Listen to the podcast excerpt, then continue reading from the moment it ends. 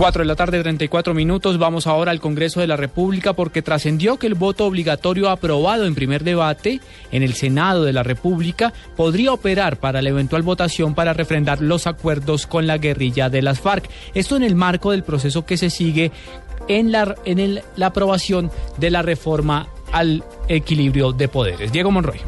Camilo, buenas tardes. Luego de la aprobación en primer debate del artículo con el que se dice que durante los próximos eh, tres periodos electorales el voto será obligatorio, el senador Ruiz Barreras, copresidente de la Comisión de Paz, aseguró que con esto se podría direccionar el voto pedagógico para que los ciudadanos apoyen el referendo por la paz que fue aprobado por el Congreso y con el que se busca que los colombianos aprueben o no los acuerdos a los que se llegue en La Habana entre el gobierno y las FARC. Qué bueno que esos 8 millones de colombianos abstencionistas y los otros 15 o 14 que vamos a las urnas entre todos, aceptemos o no los acuerdos de La Habana, por supuesto, será muy bueno, tendrá mayor legitimidad el sí o el no, de eso se trata.